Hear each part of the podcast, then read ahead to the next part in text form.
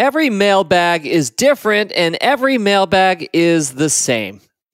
Every mailbag is different because every question is unique. And while some of them will overlap from one month or year to the next, a classic question like, how many stocks should I have in my portfolio being an example, nevertheless, each question comes from a different person with their own unique view of the world, their own risk tolerance, their own time horizon. And then, too, one mailbag comes after a great month for the market, while another mailbag comes after a bad day for the market. These rhythms and undulations guarantee that each mailbag is shaped in part by our circumstances, creatures of their times. Every mailbag is a snowflake. Every mailbag is different. And every mailbag is the same, generally six to ten points, all of them sourced from you, my dear listeners. We are a community, are we not, which is foolish and building every month, and we exhibit consistently recurrent good humor, recurrent insights. Your questions always bring a smile to my face and sometimes challenge me. And so I bring in Motley Fool analysts like this week's Aaron Bush and John Rotonti to help us all think deeper or round out the answers over and over again. And the aim, the same too, always to make you smarter, happier, and richer. Every mailbag is the same. Oh, and different too. This one, more than any I can remember, is built on the bones of, well, I featured my own earlier this month, so it makes sense, on the bones of your pet peeves. Yep, I shared mine. Now you are sharing yours in and among discussion of inflation, cryptocurrency, tennis, and Candyland. Every mailbag is the same and different. Only on this week's Rule Breaker Investing. It's the Rule Breaker Investing Podcast with Motley Fool co-founder David Gardner. Welcome back to Rule Breaker Investing. A delight to have you with me for this mailbag episode, September twenty twenty-one. I want to mention in advance what we'll be doing next week because I'm particularly soliciting your input, your wisdom. About once a year on this podcast, we've done a recurrent series called Tips, Tricks, and Life Hacks. And it's about that time of the year. Yep. We last did one October fourteenth of last year. We're going to be cruising into October next week. And I say it's time for another Tips, Tricks, and Life Hacks. Now, I've got my own. I'll be bringing some of the best I have in mind right now, but I would love your best. Do you have a tip, a trick, or a life hack that you can share with all your fellow rule breakers? I bet you do. Think about it and email us, r b i at fool dot com. The most helpful and interesting, the most compelling tips, tricks, and life hacks will be featured on next week's Rule Breaker Investing. Very much looking forward to that. Again, our email address, r b i at fool dot com. And now back to mailbag and thinking about this month's mailbag. This is the first out of our fifty plus mailbags where I really did not receive a single note that wasn't worthy of this mailbag. In the past, sometimes I'll get, I don't know, incomprehensible notes or sometimes notes that are far too long to share. But the twenty-six pages that I read of submissions for this month, for the first time, every single one of them could have fit on this podcast. So I think that says something great about how well we're communicating, because you already have a good sense, if you're a past listener, of what I'm looking for for mailbag. But occasionally I throw out some tips like, don't write me anything that goes on more than two pages, or a few others. You're listening, and it's just tuning and tweaking the mailbag into a delight to read through and a real challenge to think through in terms of what I should feature from one month to the next. After all, every mailbag is different, and every mailbag is the same. And you know, I was thinking briefly about this as I put together this week's show, because I thought about Scott McCloud. He wrote a wonderful book. Some of you no doubt have read it. It's called Understanding Comics. Scott is a brilliant thinker, and the book itself is a comic book. Uh, but it's a it's it's a deep dive into what makes for art and and why, in some senses, comics tell stories so well. It's a wonderful read. I probably read it fifteen years ago or so. But one of the things I remember that McCloud does in his book is he really democratizes the concept of what is art. Turns out, at least in his mind, and yes, I'm part of his school now, in my mind, there's a lot more art all around us all the time than we would recognize. In a sense, It's the creativity that we bring to the small moments in life. Not every artistic effort, therefore, is Michelangelo worthy, but also not every artistic effort needs to be as earnest as somebody like Michelangelo was no doubt at the start of one of his sculptures or paintings. And I was thinking about this because just the decision about how to put together a mailbag, or even that we have a mailbag, those are those are creative choices. And as I put together this week's show, I realized there were so many good incoming pet peeves that amused me so much that I should just create a rhythm for this particular mailbag of serious point.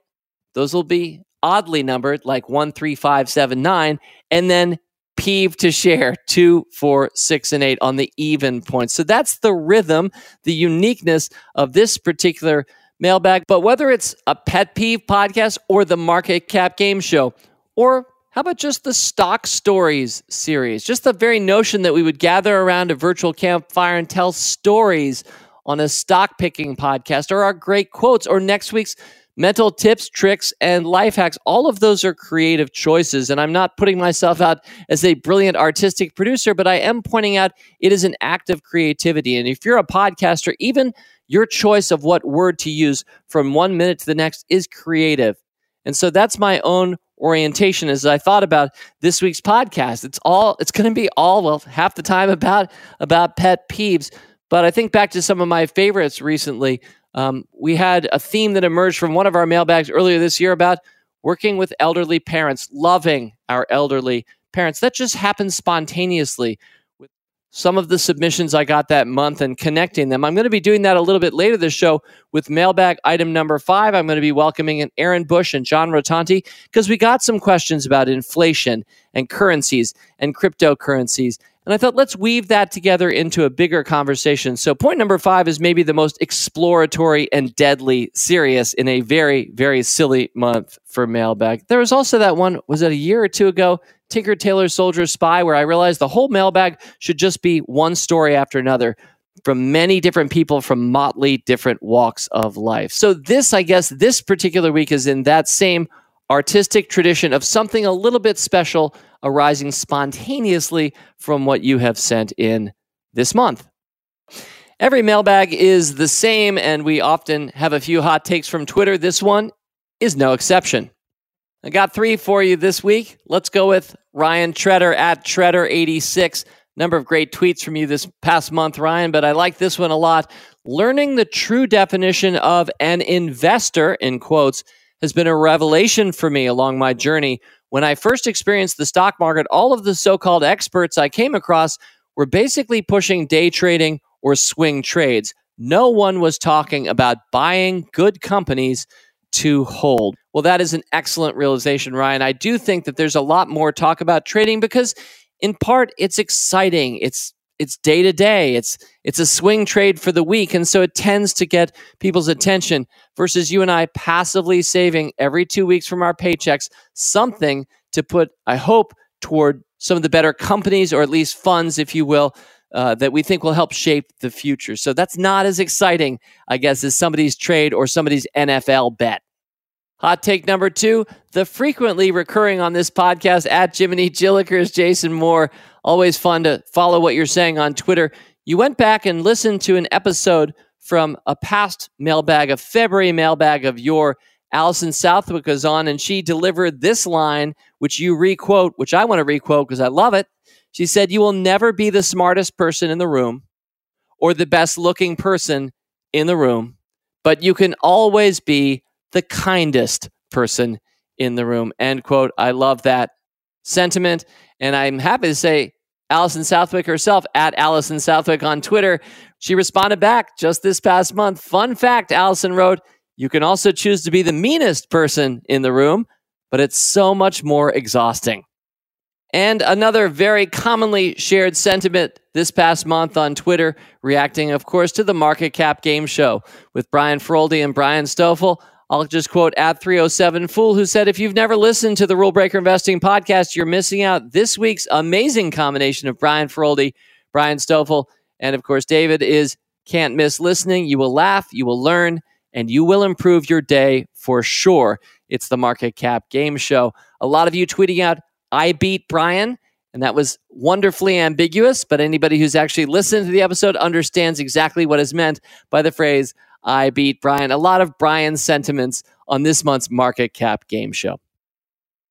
And before we get to Rule Breaker Mailbag item number one, I just wanted to answer this quick question from Bruce Clark, writing in from Daytona Beach, Florida.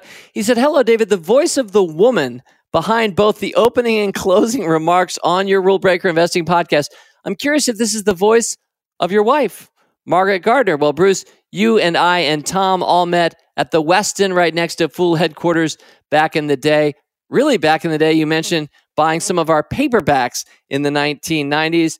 I'm delighted that you're now invested with Motley Fool Wealth Management, and I'm happy to let you know that is certainly not my wife. That is Denise Corsi, a longtime employee of the Motley Fool, who lent her voice seven years ago when we started the podcast to the opening. Of course, Rick Engdahl's magic adding in the sound of rules being broken, as I think a lot of us will recognize, or a window, if you will, kind of round things out for our modest intro. Few things I want to say about Denise. First of all, she's no longer at our company, but was with us for a long time. So we all kind of missed Denise. Second, she was a martial artist at a high black belt level. Can't remember which of the martial arts. Never had to find out myself directly in person. And the last thing I want to say about her is, to my knowledge, she's not a professional voice actor, although she did say she may have done some freelance gigs. Well, she certainly did one for us. We're grateful each week for Denise's voice. All right, Rule Breaker Mailbag item number one. A quick reminder, the odd numbered ones are serious. The even number ones this week are a little bit silly. This is number one. Hi, David. My name is Sem Verbeek, a professional tennis player from Amsterdam, the Netherlands. It was my goal this year to learn about and start investing in the stock market. After having tried and not continued in the past few years, my dad sent me a link to fool dot com to see what I could pull as learning resources. Needless to say, the Motley Fool immediately caught my attention. It's continued to do so in the past few months. I now have been a member of Stock Advisor and Rule Breakers since May, have started a portfolio of around thirty stocks, and have subscribed to all podcasts by the Motley Fool. Sem continues, I'm twenty-seven years old now. I would love to be playing tennis professionally for at least the next five years, during which I am super excited to see how my portfolio will grow with me. In many ways, professional tennis is like the stock market. If I focus on my results week to week or even month to month, my stress levels would go through the roof. If I don't win the tournament, I lose every tournament at some point. Sometimes you lose a match while you play the best tennis of the year so far, feeling like you had a great earnings report, but seeing the stock plunge because of short-term expectations. However, if I focus on my level and the underlying principles of improving, the results will follow. That doesn't mean the work stops. It just means that you focus on the habits and principles that usually produce the best results. Like in business, those are the people around you, your mission, and your purpose. Your long-term philosophy, and from all other fools out there, these are all applicable in many areas of life, including sports. It would be an honor if you could speak about something I read in the book, Rich Dad, Poor Dad, earlier this year. Just like diversifying your portfolio, it feels like diversifying my learning is also important. Now, in that book, the author says this, quote, frequently, my broker calls and recommends I move a sizable amount of money into the stock of a company that he feels is just about to make a move that will add value to the stock. I will move my money in for a week to a month while the stock moves up. Then I pull my initial dollar amount out and stop worrying about the fluctuations of the market because my initial money is back and ready to work on another asset. End quote. That's our correspondent, Sem Verbeek, quoting from Rich Dad, Poor Dad. Sem continues, personally, the idea of being in a stock only for the short term doesn't sit well with me. At the same time, your perspective and advice on it would be great. If there is a stock that has doubled for you and there's another stock that you'd like to buy and feel strongly about for the long term, should one consider pulling the initial investment out of the doubler and buy the new stock with that money? Or should the process of compounding never be unnecessarily interrupted? Many thanks for all you've done and continue to do for everyone wanting to learn around the world. I'm currently in the process of listening to the Rule Breaker Investing Podcast from the very first episode, and I look forward to continuing that process. A big fan from Amsterdam, Sem Verbeek. Well, Sem, first of all, what a wonderful note. It's always a delight to get a note from somebody who's this young and this smart, this disciplined, and already taking such positive actions for your financial future. And I mean future writ large. You're already generating in the present earnings. I see that you are number one hundred eleven on the world tour, the A T P. So you are an awfully good tennis player with many good years ahead of you. You are now my favorite tennis player, and anybody else who didn't have a rooting interest in tennis but wants to cheer on a fellow fool here who's asking some great questions about investing, I would say Sem Verbeek is our new favorite tennis player. Also, you're a pretty handsome guy too, Sem, an easy guy to cheer for. So congratulations on your success up till now. I love that your dad got you thinking about investing.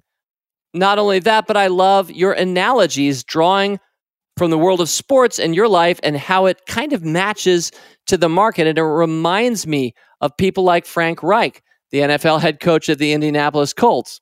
Or I'll mention the Motley Fool recently began sponsoring a golfer on the P G A Tour, Sebastian Munoz. Again, casual sports fans, if you're looking for a golfer to cheer, well, from one Sunday to the next, watching the final day of whatever the last week's great golf tournament was, Sebastian Munoz. But you know what it's reminding me is that so much of what works in sports and the mentality that you just shared with us, Sem, does indeed work in investing. Especially, I see you talking about not overrating very near-term developments, positive or negative. I easily see how that can make a lot of sense, especially in a sport where it's just you. In tennis, you might have a doubles partner, but a lot of these matches are one-on-one singles. My favorite sport, baseball, has a little bit more of that dynamic. I think it's in part why I like it, but certainly other sports that are much more a collective, like football or basketball, or of course, soccer or football around the world, all of those are much more team-oriented. But I think especially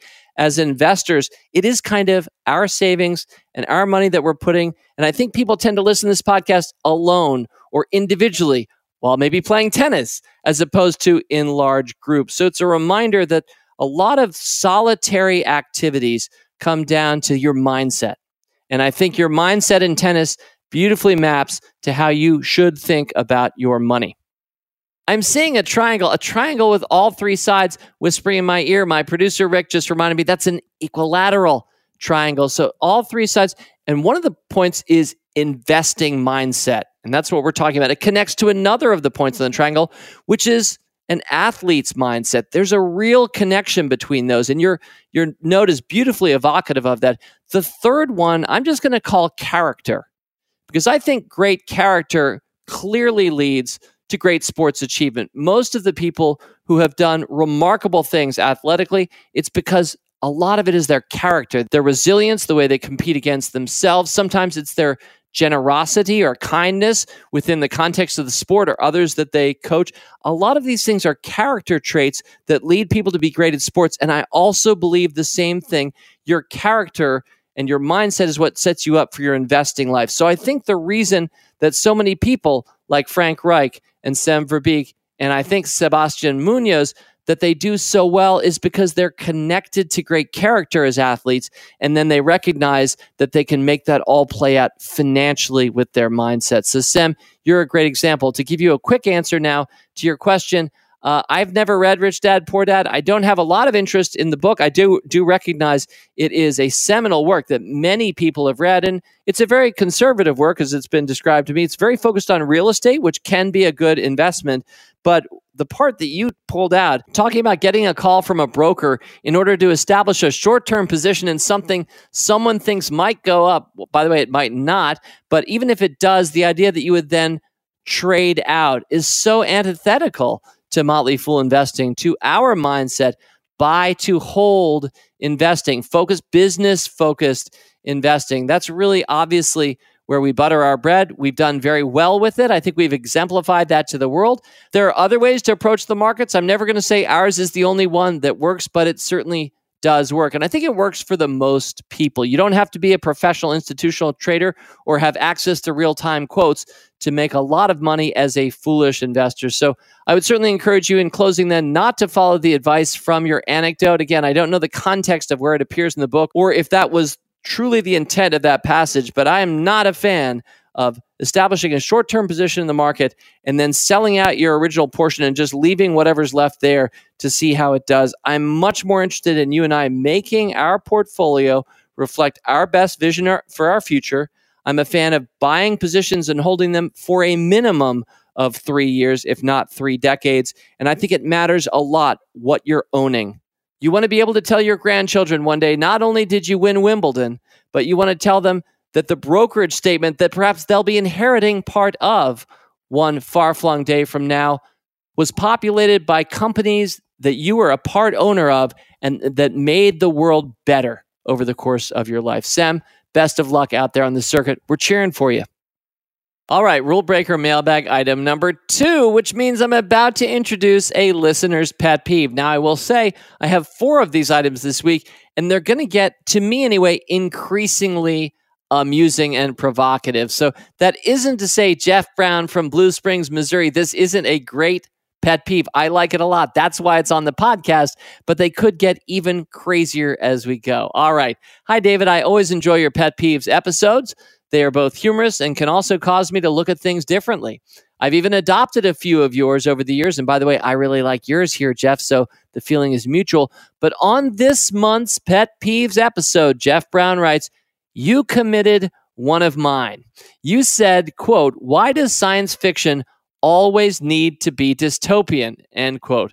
My pet peeve, writes Jeff, is the use of the words always and never. So often these words are used and applied to things that aren't always or never in the way that they happen. I know they're frequently used to try to emphasize that the event happens often or not very often, but this can also lead to miscommunication. Jeff closes, I emphasized this with my daughters as they were growing up, and now they are quick to point out if I slip up, and one of those words is used in an improper instance. Thank you for your podcast, as I always get some benefit from listening, whether it makes me smarter, happier, or richer. Jeff Brown, Blue Springs, Missouri. I totally agree. In fact, I always agree, Jeff. I, I would never not agree with you, and I'm obviously having fun. I am a big fan of moderating our language. And I do try to be attendant to that. I didn't have a good dad like you who was tweaking me about that. And so I can't tweak my dad back about this, but I think that's a great dynamic with your daughters. And I certainly encourage everybody, of course, everybody listening to me, but all of my friends and family to improve any aspect of what I'm doing in life. I'm very open to being coached. You've given me some excellent coaching there. I will try to use always and never only when they're appropriate, but you know I'm going to screw it up from time to time because, yes, we do like to emphasize certain things, and so we overclock our language to do so, and so guilty as charged. Before we move on to Rule Breaker Mailbag, item number three, this does put me in mind, though, of that pet peeve once again. Why does science fiction, I'll tweak it now, why does science fiction so frequently need to be dystopian? And I'd meant to say this on the Pet Peeves episode, but I forgot at the time. I wanted to point out that actual disasters, like when actually really bad things happen uh, in the present or future, usually, my experience is, usually this brings out the best in people. And that's why I further part ways with this notion that so much of our science fiction should be dystopian, because truly, in my experience anyway, actual disasters usually bring out the best in people. All right, Rule Breaker Mailbag, item number three. This one, got a couple of these here packed into point number three. Reacting to I Fought the Law and the Law Won, as we went and learned some new laws together earlier this month, and I got some great notes. This one from David Secret. Thank you, David, for your recent Rule Breaker podcast. The day after I listened in my daily Apple newsfeed was the following, and here's the headline that David is pointing to. It says, can America's fastest supercomputer defeat COVID for good? That's the headline from Popular Mechanics. We both know the answer to the question, says David Sechrist. And if you remember Betteridge's Law, which is that generally when you're reading media headlines that are phrased as a question, the answer almost always is the word no. You're right. We both do know the answer to this question, Dave. To say it one more time, this is from Popular Mechanics, by the way. Can America's fastest supercomputer defeat COVID for good? No. And on a related note, Betteridge's Law, this was a tweet that came in from Randy at Fixed on sixty-six this past month.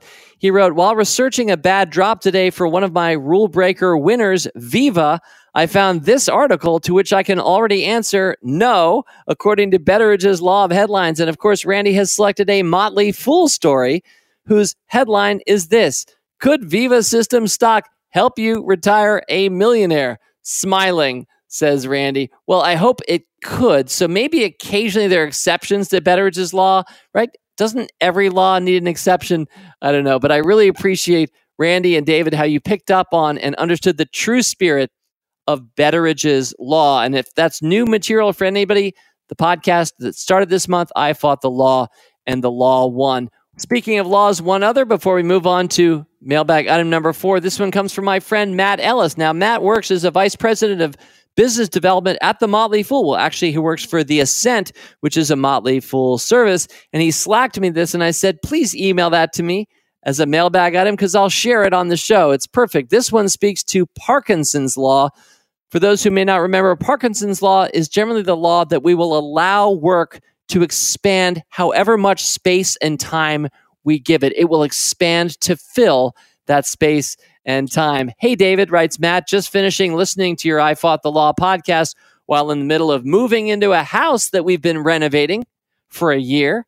I tell you this because your mention of Parkinson's Law made me laugh out loud, as of course today is the deadline for the house to be done. And there are fifteen people here trying to finish it up. Well, just last night, my wife and I had been talking about, should we have extended our rental to buy the contractor more time? And the conclusion was no. If we had, we would still be going through the same thing. Glad to know it has a name, Parkinson's Law. And I hear you, Matt. Yep, whether you'd given them six months, twelve months, or eighteen months, there would probably still be fifteen people in the house that last day. So we need to be intentional about the time that we give work, because turns out that's exactly how much time we'll probably spend on it. All right, thus much for I Fought the Law and the Law One. Let's move on to Rule Breaker mailbag item number four. This one comes from Arvind Sharma. David, I'm a relatively new follower of you, about eighteen months, and now a subscriber of many premium services of The Fool. And since I started listening to your podcast the past year or so, I've learned a lot listening from you. Also, thank you for the mailbags you do. It's comforting to know one is not alone. Anyway, I will share my learning experience another day. Now, coming back to the pet peeves. How are we doing today, writes Arvind. Well, I feel the same when someone says, and I love this, and I agree with you, Arvind. That's why I'm sharing your pet peeve on this podcast. When someone says, no problem in the hospitality and customer service industries. You bought something at a store. You've taken a paid service from someone. In the end, you thank the person by saying thank you. And you get a response, no problem. I really wish, Arvind says, that they would say, you're welcome, or it's my pleasure instead. And I have to admit, I know I've done this. I bet you, dear listener, have done this too, but I think we can rise above that. I really do agree that one of the best things we can say when someone says thank you is, you're welcome, or you're so welcome. That's more of a Southernism that I hear a lot around North Carolina when I go visit. You're so welcome. It's a delightful thing, rather than no problem, or the much more common these days, I would say, no worries, as if you were worrying in the first place, or maybe the worst of all, this isn't the same prompt. This isn't a response to thank you. But when you ask somebody if they'd like something and their response is this, I'm good. And I often say, okay, yeah. And also, would you like this thing that I'm offering you? I'm good is not actually an answer to the question being asked. So I think we can all be a little bit more aware, a little bit more precise with our language. It just sounds lovelier to me. If somebody says, would you like this thing? You say, no, thank you. Not, I'm good. And if they try to thank you, you don't say, no worries, or no problem. Thanks, Arvind Sharma. All right, well, if you're keeping score at home, we're now up to Rule Breaker mailbag item number five, which means we're about to move back from the silly to the sublime. I've been rubbing my hands together this show because I'm so happy to have my two friends, Aaron Bush and John Rotonti, on to talk through Rule Breaker mailbag item number five. Now, John in particular is making his Rule Breaker Investing podcast debut. So whatever the sound is that Rick Engdahl will create to celebrate the debut of a new guest, a longtime Motley Fool talent, but a new guest this show. Rick will play that sound now.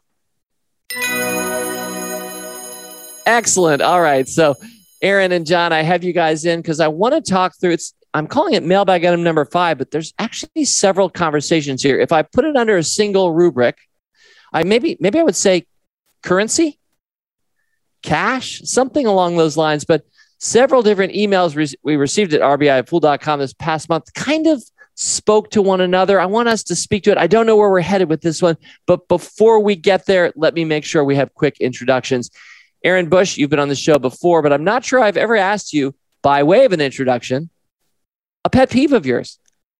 David, first of all, thanks for having me. But what I cannot stand is scales that start with one instead of zero. Like if someone asks me, rate this stock on a scale of one to ten, I'm just like, no, it starts at zero to ten. That's like asking from two to eleven or like ten percent to one hundred percent. What if I want to give five percent? How do I, how do I do that? That leads to all sorts of complex math and proportions you have to weigh that I just... I just don't want to do that. You know, I hadn't, I, I, I've always tried to go zero to ten, but without real force or intention. But now from now on, I am part of your tribe on this one, Aaron. I love it. I totally agree. five percent can't be expressed if we're starting at one, getting to ten. That's so true. So your, your pet peeve has just become, I'm not even going to say mine, all of ours. So thank you for that, Aaron. And before we welcome on John with his pet peeve, whatever it's going to be, Aaron, I think a lot of us will know you as the returning constant champion of the Market Cap Game Show. We did that just a couple of weeks ago this month without you included because I didn't want you to beat everybody again. And we had fun with the two Bryans, but you'll certainly be back. We all know you're an ace that way. I know you as a fellow rule breaker. Could you just give a couple of sentences about what you're doing at The Fool today? Sure. I um, look over a handful of services. I'm co-advisor of Rule Breakers, um, Blast Off, the portfolios that, you know, aim for maximum upside, as well as our Platinum service, which um, oversees um, all the different rule breaker services kind of fold up um, into that one. So that is what my focus is on at The Motley Fool. Sounds like you're a pretty busy guy these days, Aaron. You always were, but you sound even busier. And I know you got married in just, it was less than two months ago. So congratulations on all that you're doing here in twenty twenty-one. I'm Thank very you, grateful. Thank you. John Rotonti, welcome to Rule Breaker Investing. Thanks for having me, David. I'm thrilled to be on with you and Aaron. John, I've spent countless hours watching you on Motley Fool Live. Love the morning show. Thank you for all your efforts. Not just the morning show, of course, but I think that's an iconic place for you within uh, Fooldom today. And it's been a, just a delight. John, what was your first day at The Fool? You joined our analyst development program. I think these days you help run it, but when was that? July of twenty fourteen. So I've been here almost, you know, seven and a half years, let's say, a little over seven years. That's amazing. And I know you began to work remotely, still full time, um, before it was cool. Before right? it was you, cool. I, I was at Fool headquarters for two years and then went remote uh, when we opened an office in Colorado.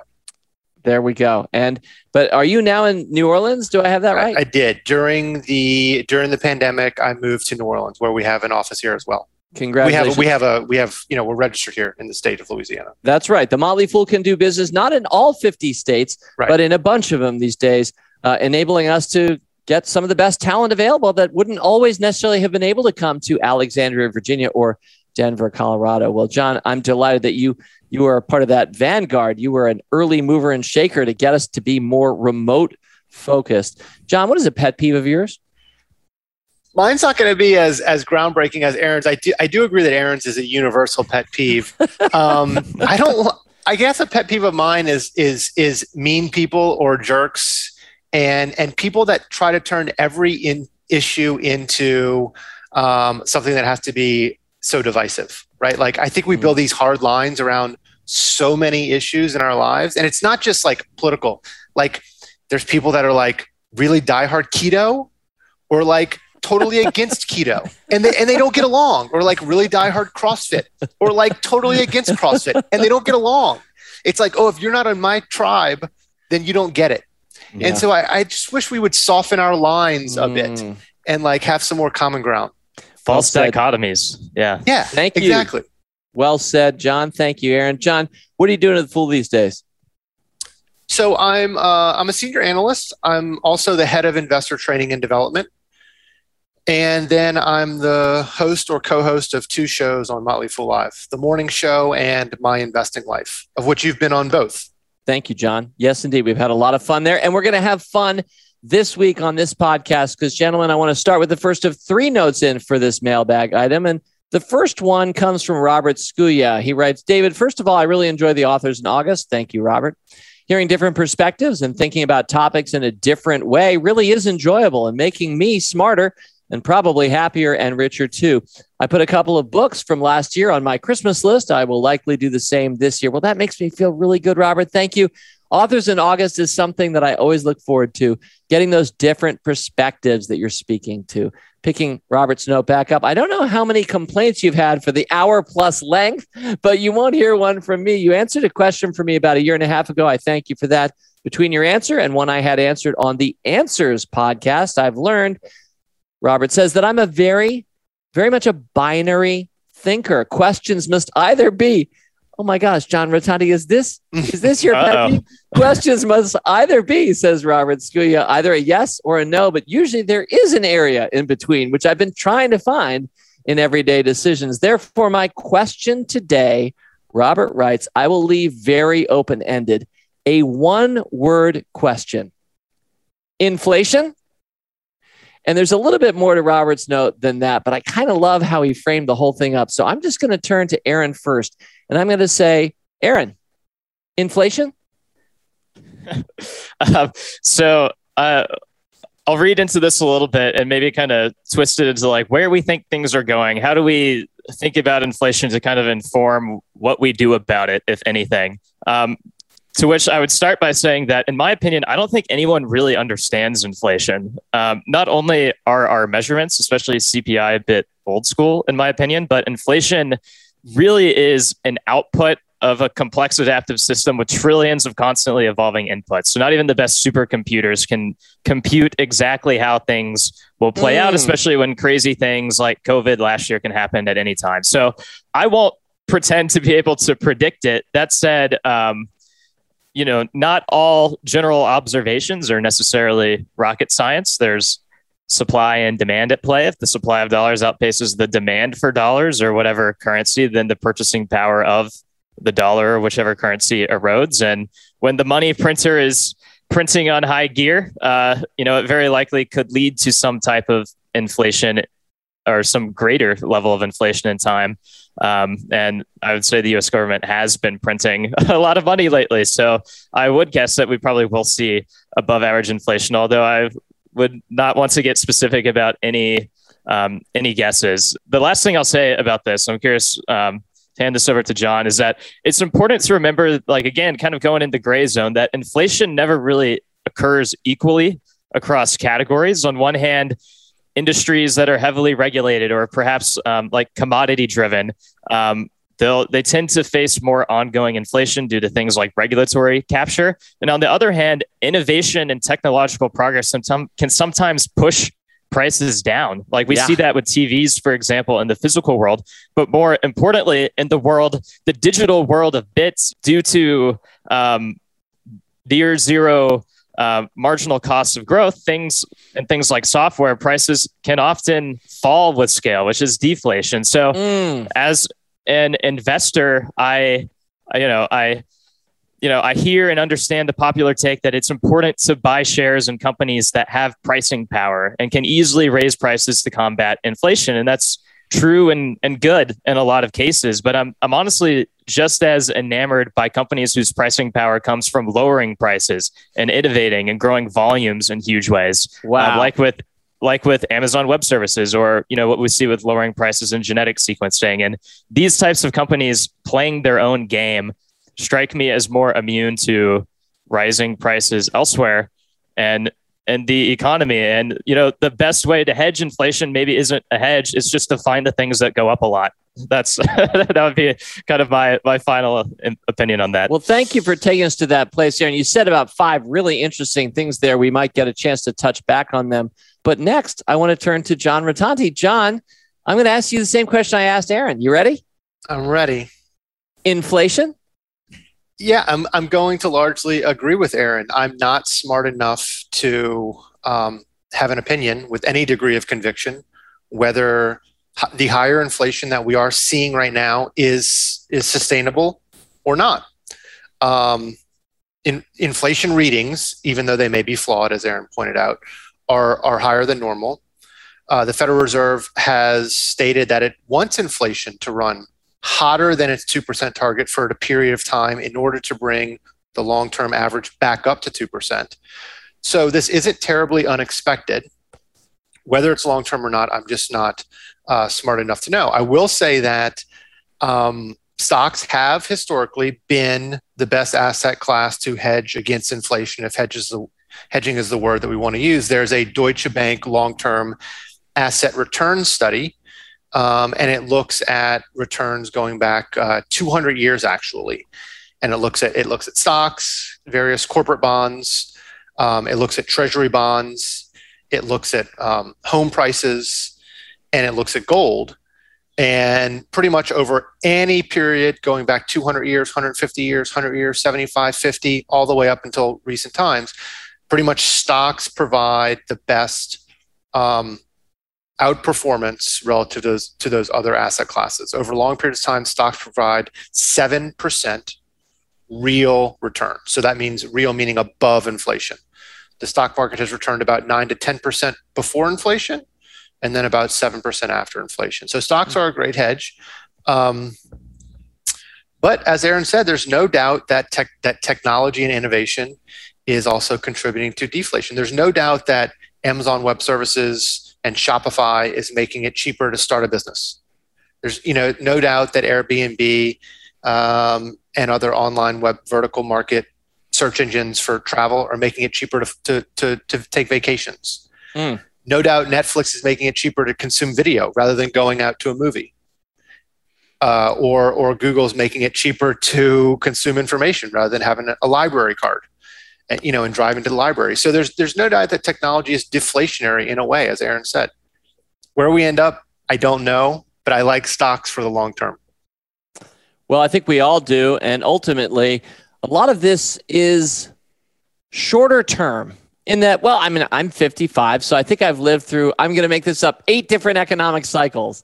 And so if you're investing for a lifetime, then even if one of those cycles lasts seven years, it's a tiny part of your investing life, John Rotonti. And so for me, I've never spent a lot of time worrying about it too much. I will say, having grown up in the seventies and eighties, double digit inflation, that made a real impression um, on a generation, I think. And yet, as you point out, stocks were a good thing to be in through the seventies, especially the eighties uh, and, and the nineties, by the way, also the aughts and the teens. And now here we are in the twenties. And I think we've been re- rewarded for just looking longer than the inflation hawks. It is, though, very distinctive to this era, that those deflationary pressures. I think a lot of people who've spent a lot of a lot more time looking at macroeconomics than I have were expecting big inflation in two thousand twelve, fifteen, eighteen, twenty-one. That hasn't shown up largely, I think, because, guys, those deflationary pressures, those are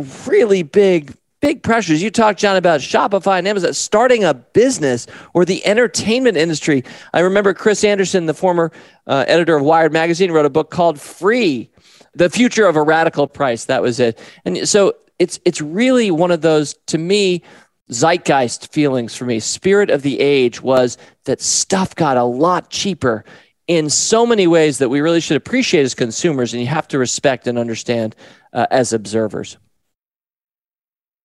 For sure, and and and the internet has brought about, and the smartphone has brought about, price transparency. Yeah. So if you're buying an, uh, an appliance at Home Depot or Lowe's, you can instantly compare that price of the appliance anywhere else, online or another store, brick and mortar store. Great point.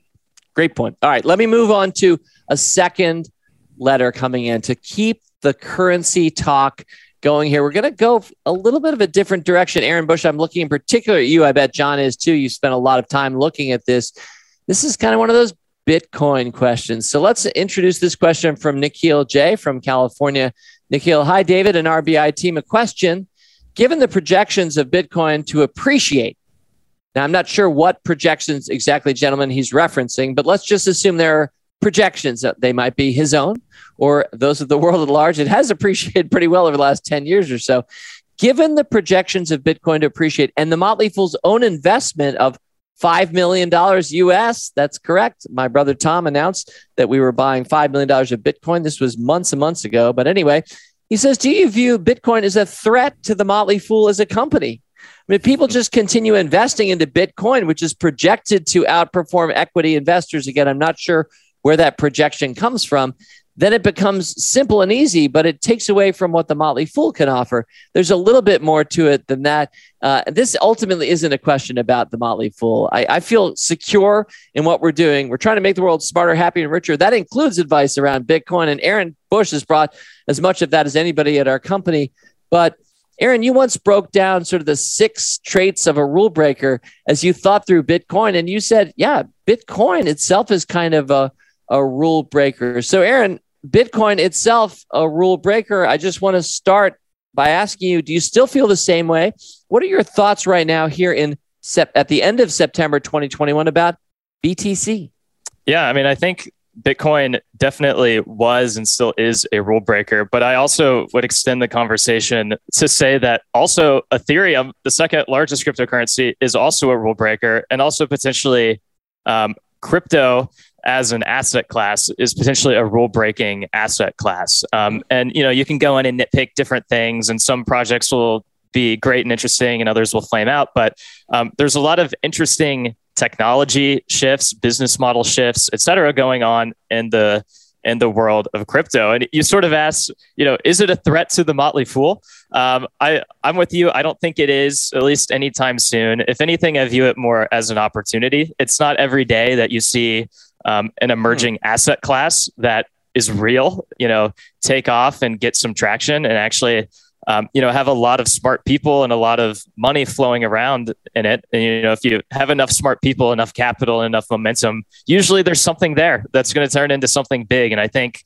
um, crypto is probably going to be something big. So, yeah, I mean, I think we at the Motley Fool can, um, can step up our game, continue to step up our game to to continue providing more context, advice, um, you know, just helping people become smarter, happier, and, and richer around the context of hmm. crypto and how it plays in both, and how it's just changing the business landscape in certain ways, or how or how it might continue to grow its its influence in the future, but also how it might play a role in investment portfolios.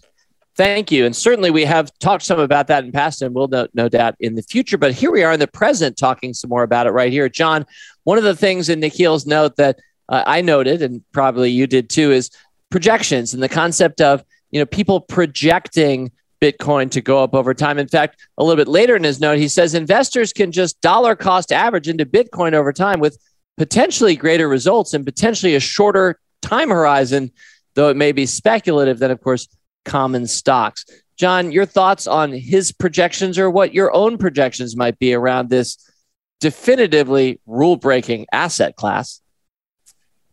Thanks, David. Um, I don't. I don't know whether, as you said, you know, I'm not sure what projections he's referring to, but um, the idea of just dollar cost averaging into one asset, meaning Bitcoin, um, that would go against, you know, I think one of our core Um, investing principles here at the Motley Fool, which is to diversify, right? Like, so we, we try to get our members to get up to twenty-five stocks as as as quickly as they comfortably can.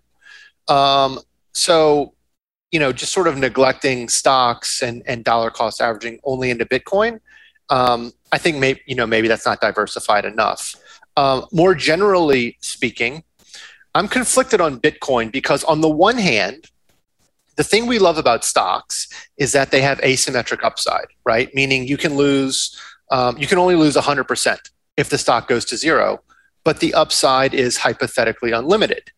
Um, and as I think about Bitcoin, I also see the potential for massive asymmetric upside because um, one, the global money supply is just massive. It, it may be the single largest market in the world. I'm not entirely sure, but the mm. global money supply is massive. So if we're talking about T A M, or total addressable market, you've, it's got that. And then the other thing is there's only twenty-one million Bitcoins that are going to be in existence. And so twenty-one million out of eight billion people on the planet, that suggests massive scarcity value. And so I do see the potential for price for the price of Bitcoin to go much, much higher over, over time, over a long period of time.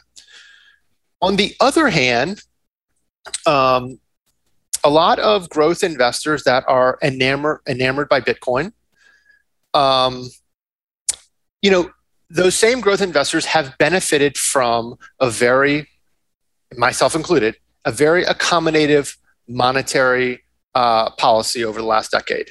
And so what I mean by that is um, low interest rates, as well as um, printing money to buy bonds, to buy one hundred twenty billion dollars worth of bonds every single month.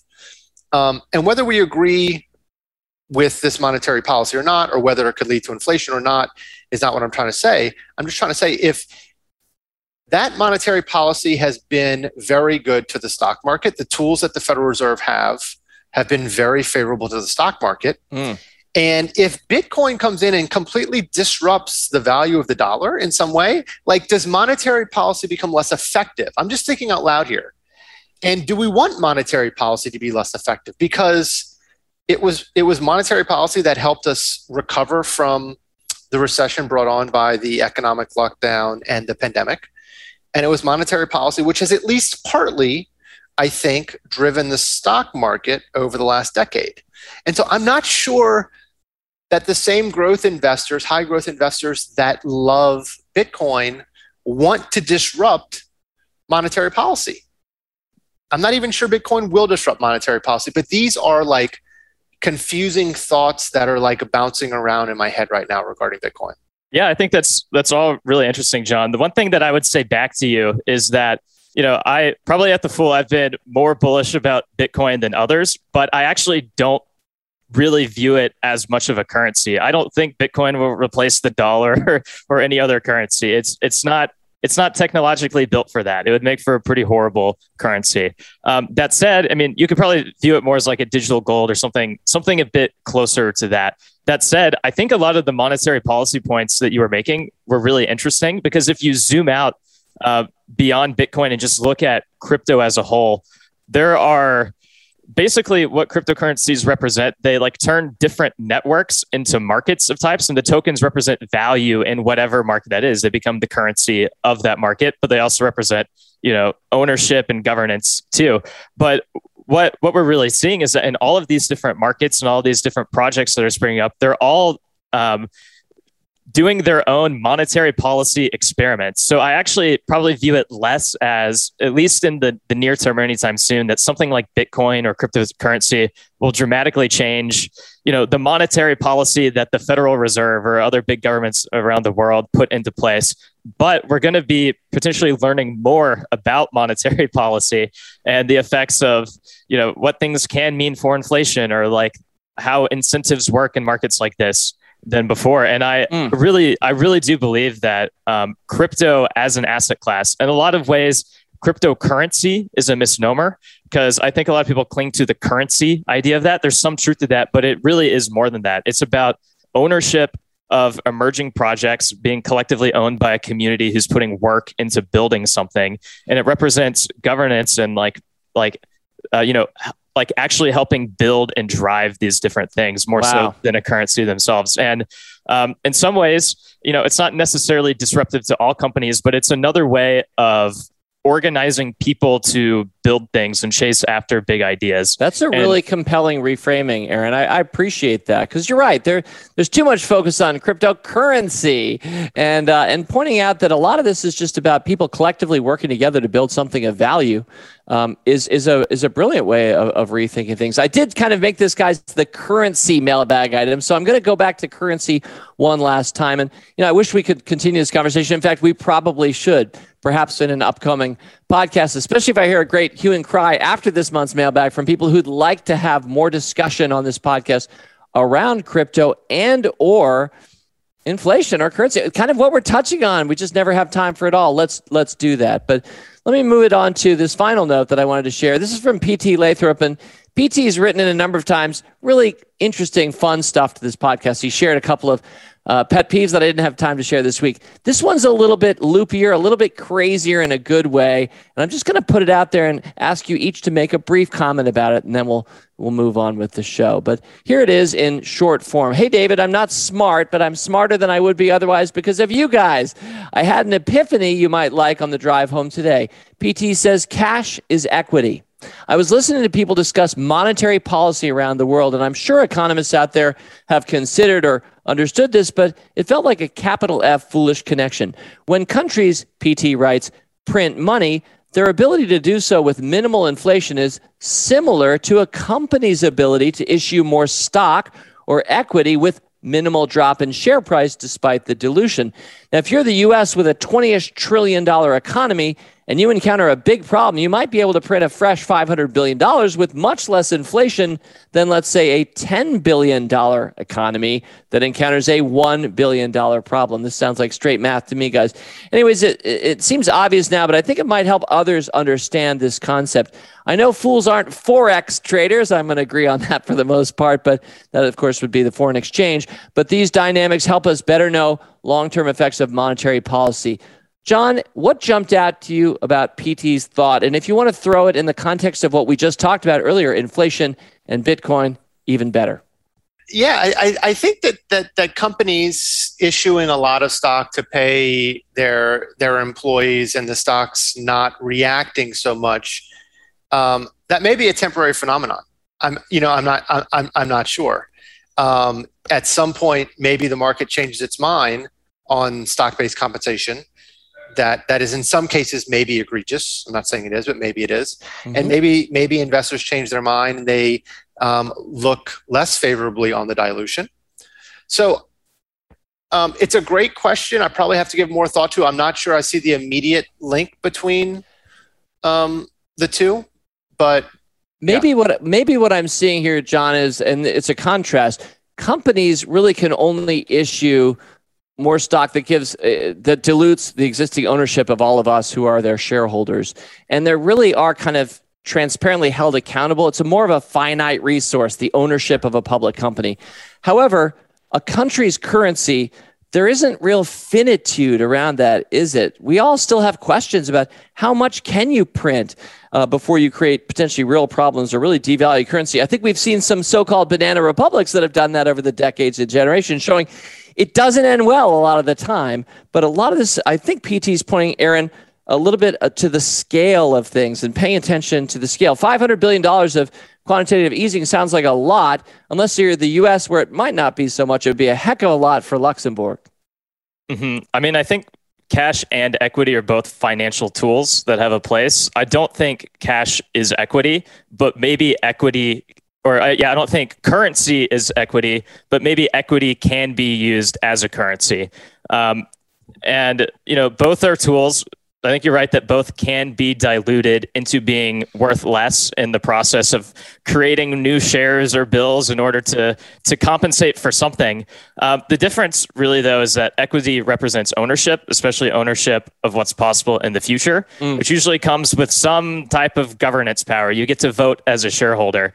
Um, and yeah, I mean, it can be used as a currency in some ways. You raise money with it, you know, you can reward um, employees with it. Uh, but equity is far more about ownership than it is about spending, whereas cash is much more designed to be spent. It's designed to be the lubricant of an economy, not ownership of an economy. And so that's sort of how I would make the distinction between cash, uh, currency, and equity. And then crypto, to kind of tie it together, is is sort of like a third hybrid of sorts, where currency, ownership, and governance over the economy of a project is sort of wrapped all um, into one token. And as I was saying before, we're seeing tons of different experiments play out there. Um, mm.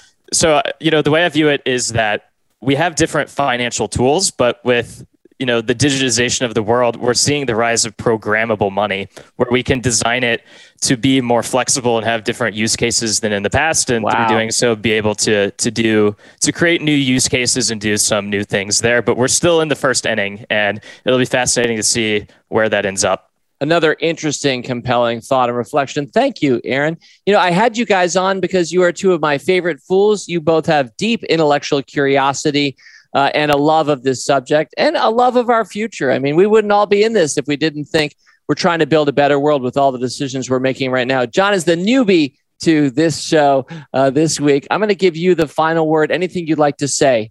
Thank you, David. Um, I'm thrilled to be on the show with you and Aaron. I have to say, um, my claim to fame is for about a year, I believe, David, I was the only other person on the planet, tell me if this is right, that had access to your five stock sampler uh, spreadsheet. It's true. It's true. I, I was it's, honored it's and privileged. Through, but but I, yeah, I shared it with you because we talked about it on Motley Fool Live. You had yeah. me on to discuss it one time. So thank That's you. That's exactly right. So for about a year, I was the only one that had access. And now, now I've got to come on your Rule Breaker podcast. And so um, I, I feel great coming on the show. Thank you. Well, thank you. And thank you guys, John Rotonti, Aaron Bush. Fool on.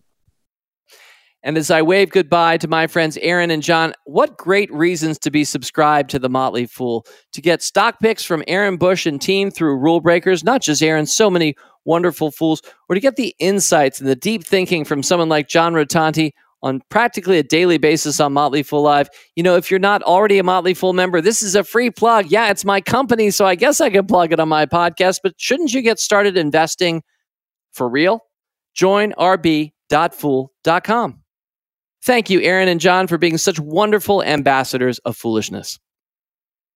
All right, Rule Breaker mailbag item, even numbered six, takes us back to a few pet peeves this time, and we bring back Nikhil J. Nikhil Jane, thank you for writing in. You had your Bitcoin question we just spoke to.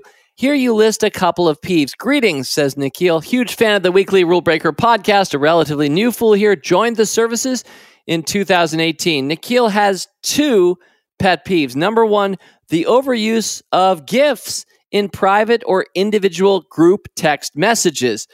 Nikhil says, I find I will text someone a message or a question, and then they habitually respond with a meme or more often a GIF. Once in a while, I'd appreciate it if they just would write out a reply. Sometimes the GIFs are totally unrelated. I sent a question of, how is the housewarming party? And the reply was a GIF of a dancing creature I couldn't even identify. I'm like to myself, what?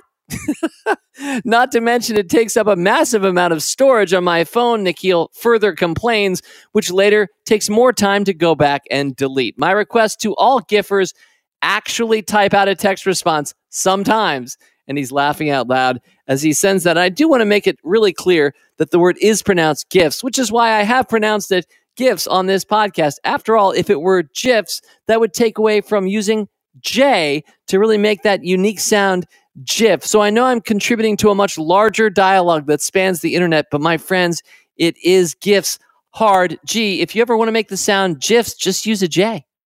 And on a roll, Nikhil gives his second. He says, I am guilty of this one. I probably am too. When people or healthcare professionals, Nikhil says, say, can I ask you a question? And then proceed to ask the question before the patient or person can respond and say yes or no. It's presumptuous, says Nikhil, annoying, poor communication, it can be rude, and I do it all the time, and I'm trying to catch myself and cut it out, says Nikhil Jane. I hope these are broadly applicable. Hope you got a kick out of them. Love you guys. Fool on. Best regards, Nikhil Jane. Here's how obnoxious I am, Nikhil. If you're a friend of mine and you say, can I ask you a question? I always immediately say, you just did. And they, then they'll say something like, can I ask you another question? I'm like, you just did. And so the only proper response at that point in the conversation is for my friend, and they'll do this, to say, could I ask you two more questions? And then the answer is, yeah, go right ahead. All right, Rule Breaker mailbag item number is seven. Hi, David. I'm a longtime listener of the Rule Breaker Investing Podcast. I'm a recent member. My twelve-year-old son started listening to the podcasts whenever we're in the car. He especially enjoys games-related podcasts, both board games and the Market Cap Game Show. You've also inspired us to get into more advanced games such as Wingspan and Terraforming Mars. Good on ya, Vikas. My son also downloaded B G Stats app on his iPad. Yep, the B G Stats app. I'm a huge fan of that app. If you're a board gamer and you want to keep a record of who scored what on that game, what date it was played, maybe even where it was played, you can log through this very user-friendly app as much of your gaming life as you want. The Gardner family has logged thousands of plays over the years. So we know each person's universal win percentage. We know their highest score ever in Terraforming Mars, et cetera. Big fan of that B G Stats app. So Vikas Patel continues here. Yesterday, he played an old Rule Breaker investing episode of Games, Games, Games, and I heard you sort of making fun of Candyland. I also have an eight-year-old son with autism, writes Vikas. For him, the Candyland game is such a valuable game that's so simple to play. It teaches him social and turn-taking skills. For him, this game is no less than a rating of at least eight out of ten, I think. I'm not complaining with your take on Candyland, but just thought of sharing it with you. Keep up the good work. Thank you, Vikas Patel. Well, first of all, Vikas, I completely understand how meaningful Candyland could be for your son. I certainly agree. It, it does some wonderful things. And for younger kids than eight, for a lot of kids, they learn colors from the game Candyland, right? It tells you to move forward two blue spaces. So you need to know blue and you need to be able to count two. So from earliest days, a lot of kids can enjoy Candyland. Now, you've spoken to some more nuances there. You're talking about social skills that you get from playing a game or turn-taking skills, and those are also important, and I absolutely can appreciate that Candyland is a valuable game for him and for your family, and for that, I like Candyland, and I like that you took the time to say it. Now, I will say, for the rest of us, and why I do inveigh against Candyland on a regular basis, is this. Candyland lacks one important component of a good game for me, and that is there is no decision-making. You don't make any choice at all. All you do is pick a card. It tells you yellow. You move your pawn forward to the next yellow space. You might get in trouble or have to fall back, or you might get a shortcut by moving to that color space. But the reason I don't like Candyland, and yes, I've intentionally sounded like an angry old man telling you to get off my lawn as I make this point, is that it teaches kids that decisions don't matter. Just follow the rules. Now, let me be clear. There are some people for whom following the rules is a challenge or a great lesson in learning. And for that, Candyland, which is certainly an iconic American board game, it's maybe an internationally iconic board game, I don't know. It's got to be beloved by the candy industry because it gets kids thinking about where their next candy bar is coming from. But to me, in the end, the measure of a good game or a great game are the number of interesting decisions. So you obviously also mentioned Wingspan, which is a wonderful medium weight board game, or then or a heavier weight game like Terraforming Mars, which takes hours to play and uh, a lifetime to master. And those are the games that I really love for the interesting decisions that they have us make. You know, I think a great way to judge games, at least for a strategy gamer, is think of the number of interesting decisions that you made over the course of the playtime, and then that's the numerator, and then divide by the playtime. So interesting decisions per minute or per hour. That's really how I think about rating games. Of course, fun counts for a lot too. And you were talking to some of the social and etiquette aspects of games as well. And I also think that's part of it. You know, what I'm thinking about at the end here is that there is a favorite game for everyone on earth. And I don't expect anybody to have my games as their favorite. They're my favorites. And you can have your favorites too, and our kids as well. So thank you for sharing. And I'm so glad we do some games podcasts here and again so we can have a conversation like this on a mailbag. All right, Rule Breaker Mailbag, item number eight. And yep, this is going to be the last and therefore my favorite of the submitted pet peeves from our community. It's from Skippy Kitzmiller. Skippy, you and I see things, I guess, the same way. I even love that you started your note this way, fool, comma. And then you wrote two pet peeves for you. And then below that are three pet peeves. So I'm going to I'm going to share all three of them, but each one starts with the one-liner and then the paragraph explaining. And they're well done. And it is my pleasure, Skippy, to share this with the world. So here we go. Two pet peeves for you. Number one, apologies without action when required. Skippy writes, you spill my beer. Don't tell me sorry. Just get me a new beer. An apology is for an oversight or an accident, not to avoid a responsibility. So, for example, don't say, sorry, I didn't put gas in your car when I returned it. That is premeditated often. Put gas in the car. I don't want to hear, I'm sorry. I want one to put some effort into avoid having to say, I'm sorry in the first place. Apologies have value, but many require penance. All right, that's number one of two. Here comes the second pet peeve from Skippy. Replying to a large group of people when your message only applies to a few. Now, I think we've all seen this in the workplace, Skippy. has too. I see this at the workplace most often, he writes, when a person's tracking completion of training, instead of updating the list to those who haven't completed the training, they spam everyone. If you haven't completed your training, remember to complete your training. If the training is important enough, Skippy writes, for you to send an email, take the time to refine the list, not spam the persons who've already complied. Now, that's also similar to hitting reply all when you're just there to say, yeah, I'll be there at eight p.m., but you hit reply all. So seven hundred thirty-eight other people hear that you'll be there at eight p.m. I think we're all aware of this. Some people call this netiquette, and they say that goes against netiquette, netiquette, the etiquette of the internet, email, if you will. So I think we can all appreciate and probably share that feeling that replying to a large group of people uh, is unnecessary. You're actually twisting it a little bit, though, because you're saying, and I like this too, that if somebody's managing a database and lets everybody know that they have to sign up for something, and then you and I have both signed up for that thing, to me, netiquette suggests they should have removed you and me from subsequent mailings. They shouldn't give us the six reminders to everybody to sign up for this thing before the deadline when we've already done it five reminders ago. So I agree with that. And now here comes number three pet peeve of your two submitted. It says, businesses not accounting for the value of other people's time. Now, I think this is a really compelling point, a little bit nuanced, but I think we can all appreciate this. So Skippy writes, Amazon does it right. I need to return something. It takes five minutes with tons of options. Most other businesses do not. A billing error on a credit card that takes two to three hours to resolve on the phone may correct the erroneous charge, but there's no compensation for those two to three hours that you spend. Some stores state, hey, just return it back to the store. We'll take care of it. But are they going to pay for your gas? Skippy writes, what about your time? A lot of situations can only be rectified during business hours. So now I need to take off work to correct your mistakes. So Skippy, I think this is a really good point. Businesses that truly respect our time will continue outperforming those that do not. And I think you're right to factor in the amount of time that it takes for us to correct mistakes made by others. The best people and the best businesses will account for that time or try to reduce it as closely as possible to nothing. All right. Thank you, Skippy Kitzmiller. Thank you, many fools, for all of your peeves submitted. We're not going to keep airing out peeves next month. This happens about once a year, but it sure can power half a mailbag when it happens. All right. Well, before we hit our final mailbag item, a quick reminder. Next week, tips, tricks, and life hacks. And I'd love to hear your best. Again, our email address, r b i at fool dot com. And I mentioned in particular, we're taping this episode early. I'm going to be at the Conscious Capitalism Summit in Austin, Texas next week. So we're taping this one over the weekend. So to have your tip, trick, or life hack featured next week, you need to email us probably by this Friday, like a day or two after you've heard this podcast, because we're recording next week's podcast on Sunday evening. So there's the deadline, r b i at fool dot com, for your best tip, trick, or life hack.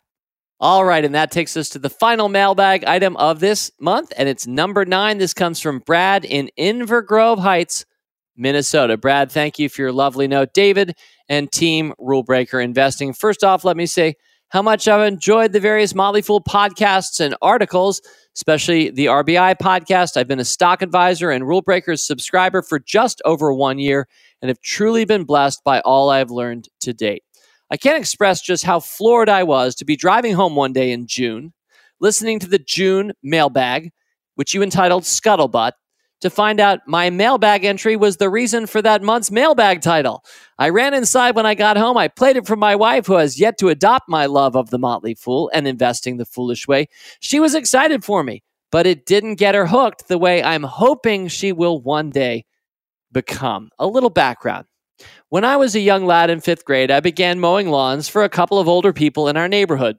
Each summer, I would add a couple more customers to the point where I was making pretty good money, especially for a seventh grader.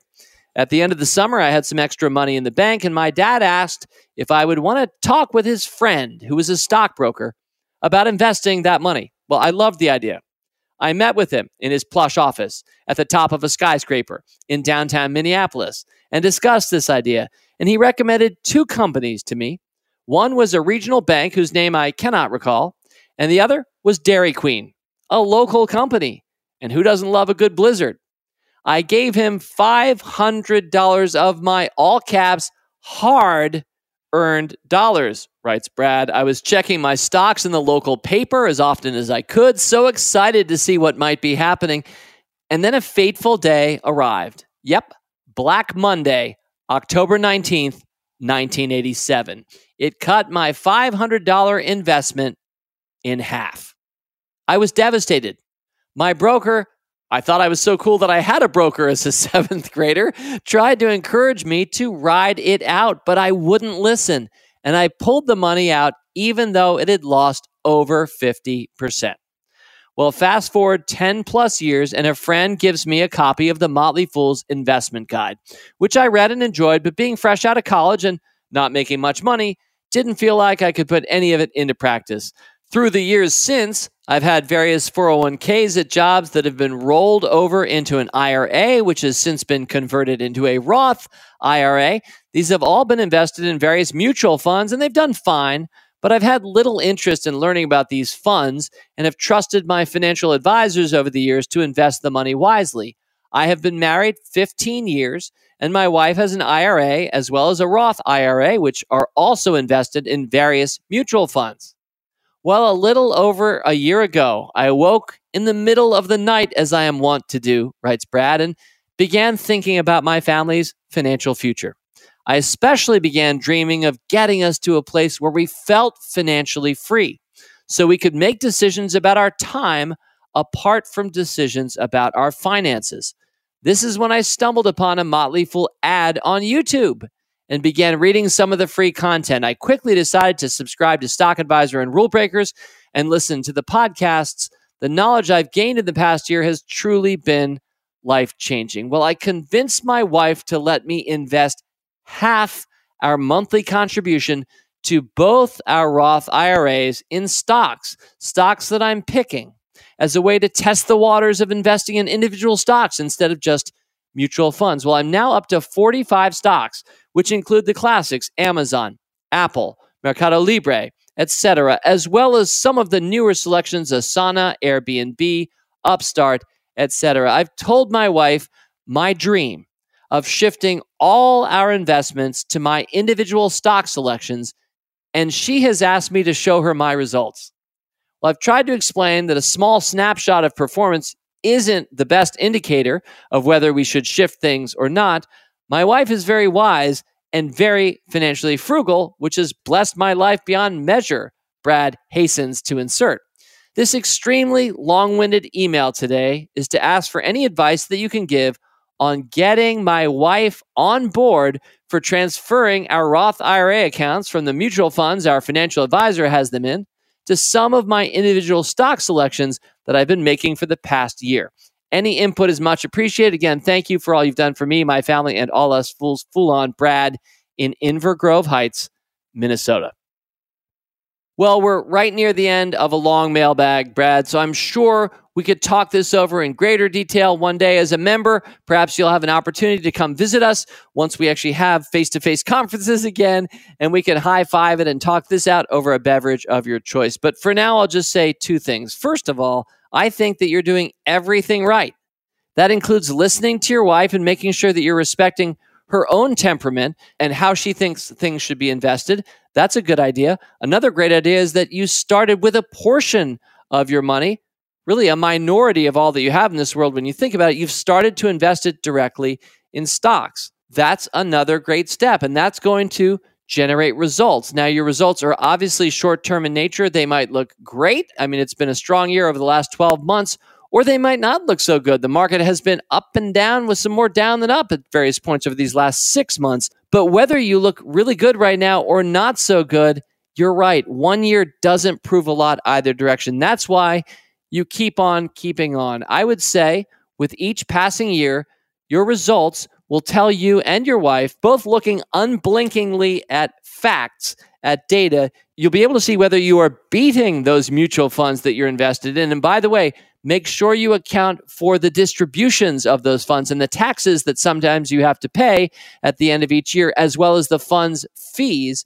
It's a lot less expensive to buy and hold great companies. So make sure you're looking at all the math here. But I don't think there's any substitute for going out there on the playing field and proving it. Now, one fool to another, I have a lot of confidence in you. I can hear your intelligence in your note. I can hear your good heart. And I love that you have a base of forty-five stocks, a great base to build from. And you've got some great companies. And I trust you will be beating the market with those companies over three, five, ten years. But sometimes you have to let time happen a little bit in order to change minds. I want to give credit to your wife right up front because she already, it sounds like, has given over to you her trust with half of her and your Roth I R A. So I think that's a great start. So I said I had two quick thoughts for you. That's the first and primary one. I think you're on the right path and you're doing everything right. Keep going. My second and final thought, in a lot of married couples, one of us typically cooks, the other typically washes the dishes. What if you started to do both? Sometimes, I'm not going to say more often than not, but surprisingly, you start to do both here and there. And then mention when a particular company that you own had a particularly good day. I feel as if a lot of life comes down to us being social creatures. And each of us has a power of persuasion to exert on the world. And it isn't just the big things like, hey, honey, I just took half of our money and started investing it directly. Let's see how I do. Sometimes it's the small things, right? Like the meal, and the dishes. As always, people on this program may have interest in the stocks they talk about, and The Motley Fool may have formal recommendations for or against, so don't buy or sell stocks based solely on what you hear. Learn more about rule breaker investing at r b i dot fool dot com.